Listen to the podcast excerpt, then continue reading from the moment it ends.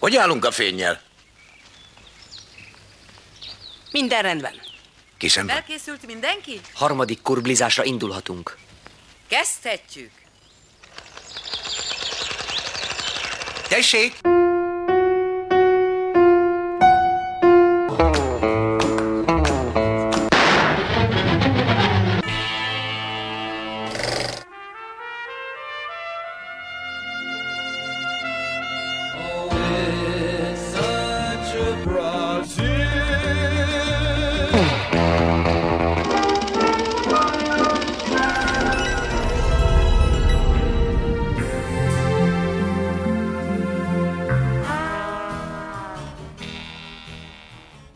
Kurbli eddigi legszakmaibb filmművészeti adása Andrei Tarkovsky rendező önreflexív vallomását az 1974-ben bemutatott Tükör című összetett szerkezetű intuitív filmkölteményt ismerteti.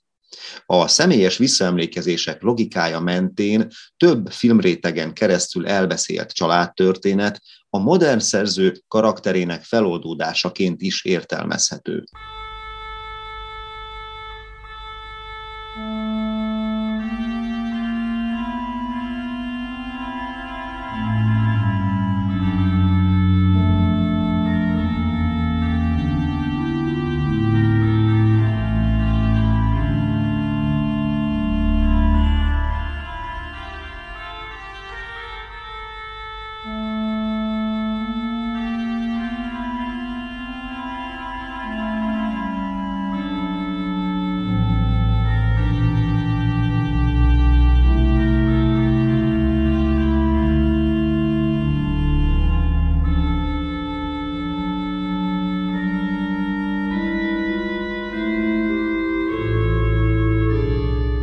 Egy középkorú férfi visszaemlékezik életére, gyermekéveire, családjára, kapcsolataira. Az emlékezet mozaik cserepei mind tükörcserepek hullnak szét az időben. Az emlékezés előhívja a múltból azokat az alapvető etikai és morális problémákat, melyek a tudatalattiból törnek a felszínre.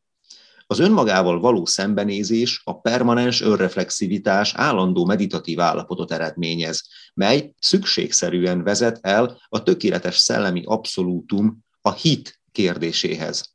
Tarkovsky önéletrajzi elemekkel átszőtt alkotása hitvallás a művészetnek az emberi lélekre gyakorolt hatásáról és a művészek morális felelősségéről.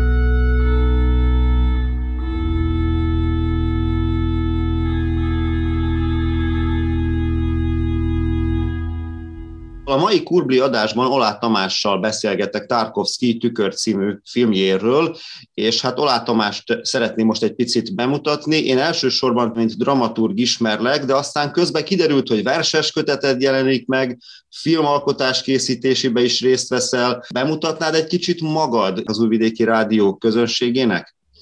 Hogyne szívesen. Végzettségem szerint magyar tanár, illetve teatrológus vagyok, az Entai Gimnáziumnak az elvégzése után Újvidékre mentem a magyar tanszékre, az alapképzésnek az elvégzése után pedig párhuzamosan jártam a tanszéknek a mesterképzésére, és a Budapesti Károli Gáspár Református Egyetemnek a teatrológia, azaz színháztudomány mester szakára, Jelen pillanatban pedig a Színház és Filmművészeti Egyetemen tanulok, a doktori iskolában, illetve már nagyon a végén járok, most véglegesítem a doktori diszertációmat, amelyet a kisebbségi identitásnak a színreviteléből írok, és emellett engem középiskolás korom óta foglalkoztat a film.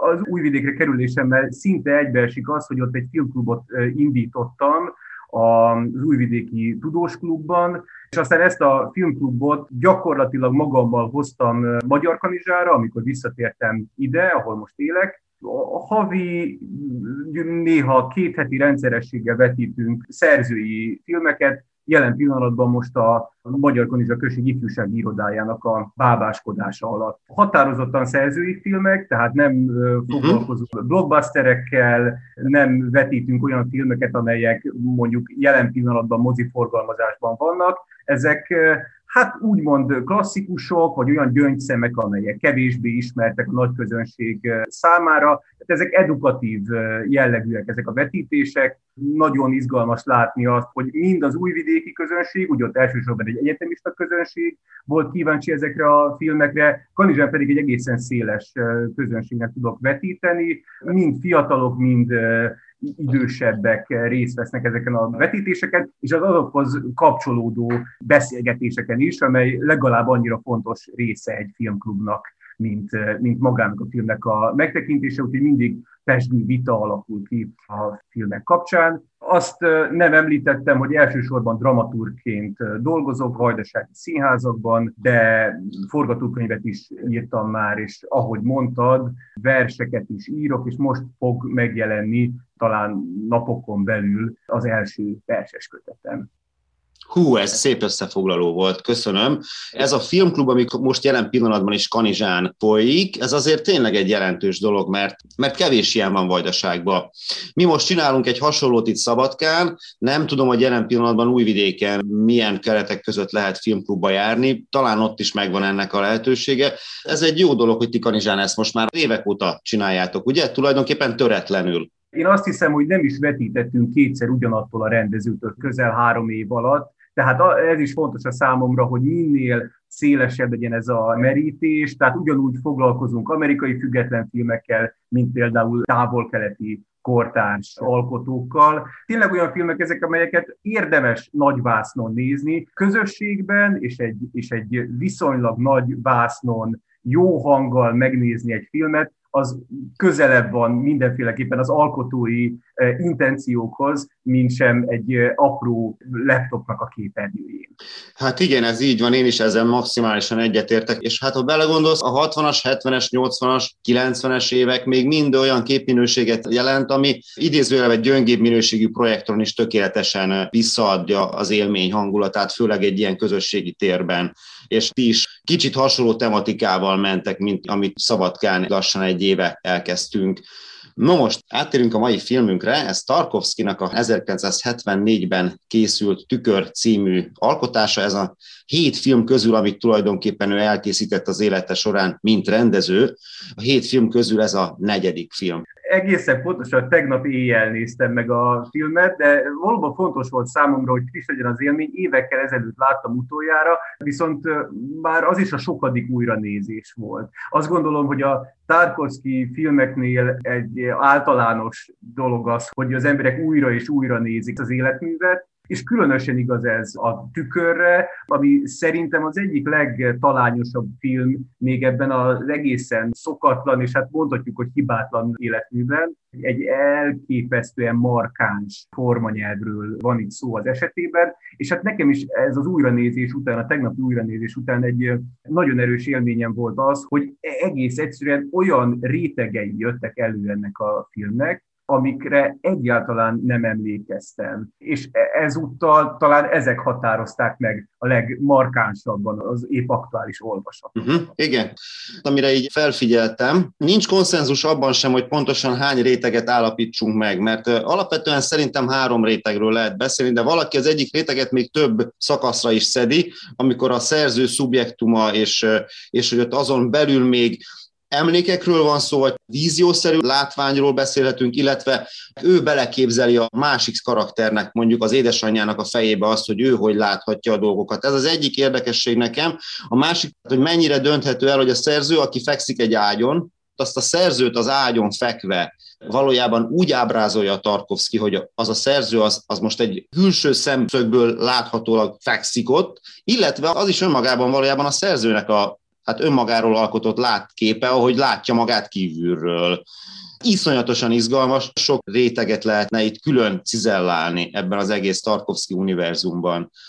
Tarkovszkinak, amit én nagyon-nagyon szeretek, a nyugati modern filmmel szemben ez a keleti filozófikus, spirituális, természetfilozófikus megközelítése, Tarkovsky mondja azt is, hogy a modernitás főbűne az, hogy az ember elszakadt a természeti környezetétől, és teljesen matematizálta a teret. És hogy ebből eredőleg, ugye a Tarkovsky művészetében van az, amit már te is említettél, hogy egy iszonyatos erős szubjektivitás, egy iszonyatosan erős látásmód, és nem ad sok kulcsot a filmhez. Tehát ezt egy mai néző megnézi, teljesen bekerül a bozótosba. És ezt is különben Tarkovsky még hangoztatja is, hogy tulajdonképpen a művészet befogadása problémába ütközik sok esetben. Ez az ő művészetére azt hiszem, hogy hatványozottan igaz, és most kiukadok a gondolatmeneten végére, hogy minthogyha Tarkovszkinak ez a ösztönös a természetből, az emberi lény természeti oldalából fakadó művészeti önkifejezése, alkotó tevékenysége, ez, ez a folyamat, ami különben amúgy a filmjeiben is láthatóvá válik, lehet, hogy ez az egyik legérdekesebb dolog Tarkovszkiban, hogy ezt egyszerűen így tudja kifejezni. Mi erről a véleményed? Melyik részét tudnád fölvenni ennek a szálnak, amit itt most ezt a sok szálat itt elkezdtem szétteríteni? Talán egyik másik eh, Tarkovsky filmben sincs ennyire jelen a személyesség. Ugye eh, azt tudjuk, hogy eh, a saját élményeiből, a saját múltjából, illetve a rokonainak, a felmenőinek a múltjából konstruálta meg ezt, a, ezt az emlékezés mozaikot, amely maga, maga a film.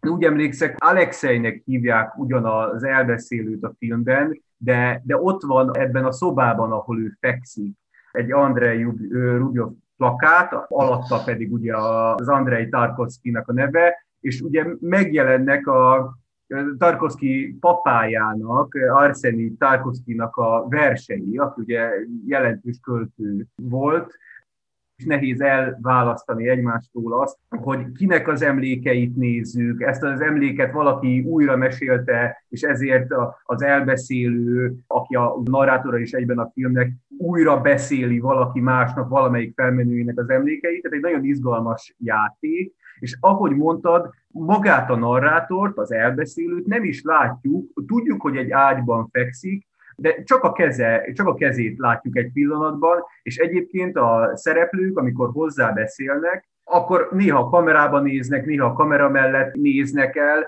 tehát olyan, mintha a kamera, amelyen keresztül mi megfigyelnénk ezt a világot, bejárnánk ezeket az emlékeket, ez ez az alkotói tekintet lenne, ami egyben a mi tekintetünk is, és valahogy ő is ahogyan konstruál egy valóságot ezekből az emlékekből, nekünk is ez a feladatunk, hogy ezekből a mozaikokból, ebből a labirintusból, ezekből a képekből összeálljon a saját struktúránk, az emlékezésnek a saját struktúrája, ami hát nagyon sokszor nagyon nehéz, ezt ugye tapasztaljuk a saját emlékeinknek a töredezettsége kapcsán is, de hát itt többször megtréfál bennünket a film. Kedvenc momentumom, amikor elmondja a narrátor a feleségének, hogy amikor az anyjára gondol, akkor csak az ő arcával tudja elképzelni, és hát a filmben ugyanaz a színésznő játsza a narrátornak a, az anyját, mint a feleségét, ugye két különböző idősíkon.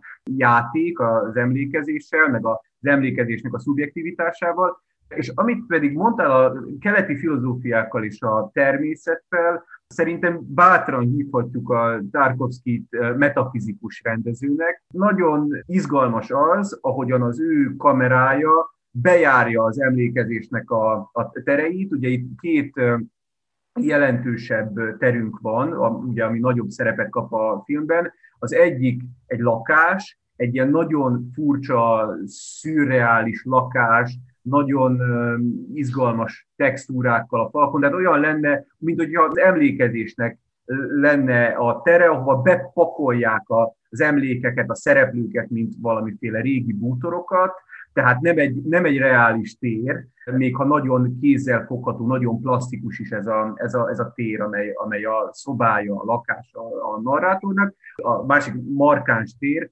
pedig az a vidéki ház, amelyben gyermekkorát töltötte a, a narrátor, ahol várták vissza az anyával, illetve a testvérével az apát, aki, aki eltűnt, és az eltűnt apa, az apának a hiánya egy nagyon erős motivummá válik a filmben. Na, ezekben a terekben jár a kamera úgy, hogy egész egyszerűen a terek, a természet, a fák, a bokrok, a tapéta, a parkettának a, a textúrái ugyanannyira érdeklik, mint az embereket.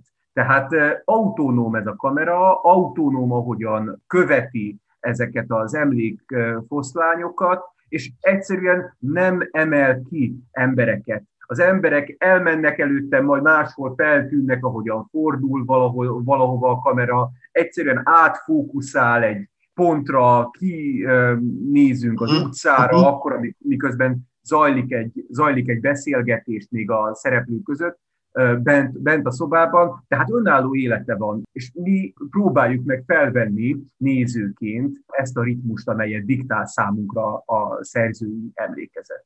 Igen, igen, igen, tulajdonképpen valójában itt az történhet, hogy ő önmagára tekint vissza, mint gyermekre, aki ott szaladgál a lábak alatt, de ennek a gyermeknek a látványvilágát, illetve azt, ami elétárul, ezt már később költi hozzá. És tényleg oda jutunk, hogy ennek az organikusságát szeretné a Tarkovsky visszaadni. Egyetemes érvényű igazságról akar beszélni. Tudjuk jól, hogy amikor a 60-as években a modernitás beindul a filmművészetben, akkor a nyugati értelemben az teljesen más, mint ez, amit a Tarkovsky utána mondjuk hozzátesz.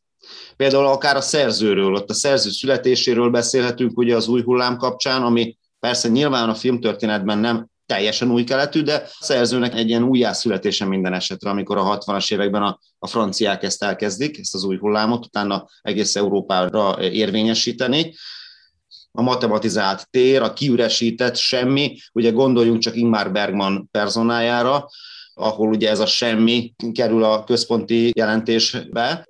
Ezzel szemben, ahogy te is mondod pont, hogy a önálló életre kelt kamera érdekli a padlón lévő kis részecskék, a kis kavics darabok, tehát hogy mintha pont tényleg az ellentéte lenne valahol ennek.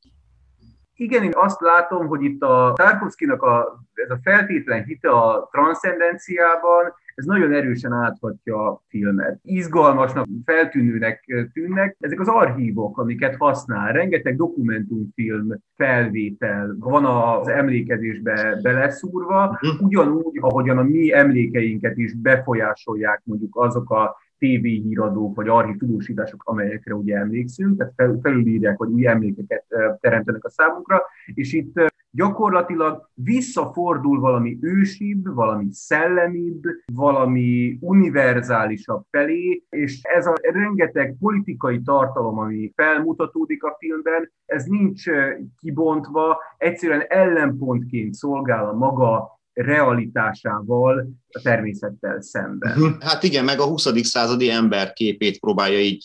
A magánembernek a szerepét állítja itt szembe ezzel a társadalmi aspektussal, ami alapvetően meg egy szerzői olvasaton keresztül kerül a nézők, mi mint nézők elé. Itt beszélnek egy ilyen másodlagos történelmi hitelességről is, mert hogy ugye ezek a képek, amik ugye akár egy dokumentumfilmből bevágott kép, amit a Tarkovsky bevág úgy, mint valakinek az emlékezetéből visszanyert foszlány tulajdonképpen. Hogy ez már nem az a fajta történelmi hűség és hitelesség, mint mondjuk ez a dokumentumfilm, hogyha ezt a filmet most egy átlagnézőnek kéne nem is bemutatni, hanem inkább csúnya szóval eladni. Tehát, hogy hogy tudnád meggyőzni, illetve mire gondolsz, hogy hogy tudná ezt egy mai néző mégis befogadni? Mit tudnál neki tanácsolni? Én azt gondolom, az elsődleges, az a nyitottság kell, hogy legyen. Hagyjuk, hogy peregjenek ezek a képek, ezek az információ morzsák, záporozzanak ránk, akkor egy idő után, nem feltétlenül, de azt gondolom, hogy egy idő után elkap bennünket ez a világ, és elkezdünk hozzáadó jelleggel aktívan részt venni abban, hogy rekonstruáljuk a szerzői emlékezetet egy kvázi egységes történetté, és szerintem azért izgalmas ez a játék, mert miközben ezt a filmet nézzük, és dolgozunk azon, hogy összerakjuk, akkor rádöbbenünk arra, hogy a saját emlékeink és a saját identitásunk, amit az emlékeinkből rakunk össze, ugyanennyire képlékeny és esetleges, mint ez a film, amelyet akárhányszor nézünk meg, mindig jön egy újabb pillanat, egy újabb momentum, egy újabb beállítás, és ugyanígy bolyongunk mi is a saját emlékeink között, hogy valami egységeset hozzunk létre, tehát a saját magunkra való ráismerésnek a élményét, és azt gondolom, hogy ez minden nagy filmnek a sajátja, hogy, hogy valójában magunkat értelmezzük a filmen. Igen, szépen megfogalmaztad. Izgalmas véleményt hallottunk Olá Tamástól. Ez az egyik legszakmaibb kurbli adás volt. Köszönöm a beszélgetést. Én is köszönöm, nagyon jó esett.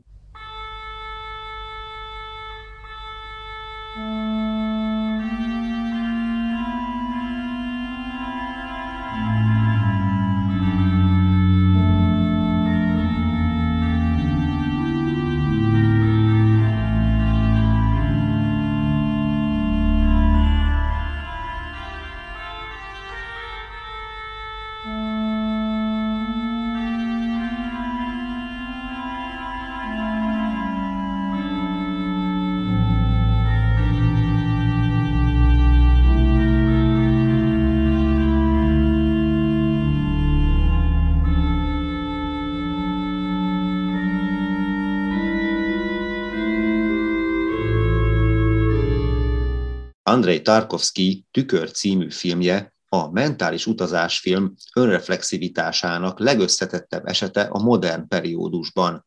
A filmet úgy tekinthetjük, mint a mentális utazásfilmek által kidolgozott technikák összefoglalását, állítja Kovács András Bálint.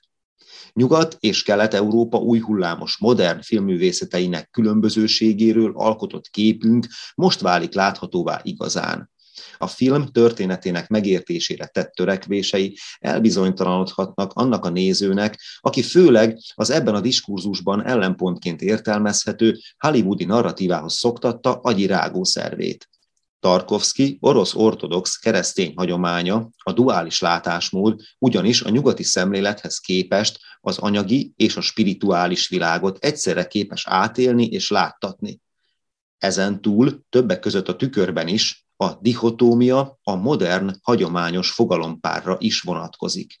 Ez a számomra nagyon értékes keleti természetfilozófiában gyökerező szemlélet az eddig bemutatott nyugat- és észak-európai rendezőzsenik modernista műveiből hiányzik. Tarkovsky a történet elbeszélése során a képeket absztrakt módon fűzi fel az időben. Ezért a fő történet szál is elmosódottabb, az egymásra épülő képsíkok, az asszociatív montás képei a néző személyes észlelésének logikája mentén rendeződnek. Tehát a költő ilyen megörökített filmidő egy belső, mentális, gondolatszikrákat megjelenítő párhuzamosan futó, szériális szerkezetet eredményez. Viszont ez a szeriális szerkezet a történet fő meseszálának elmosódottsága miatt mellé rendelődik az elbeszélésben. Ráadásul Tarkovszkinál több párhuzamosan futó individuális és interpersonális asszociációkat vegyítő képréteg van jelen, melyek tovább vegyülnek a történelem dokumentumainak megjelenítésével. Egyfajta bölcsebb és távolságtartó történelmi tapasztalattal. A Kurbli filmkultúrát ápoló műsor mai adását hallották.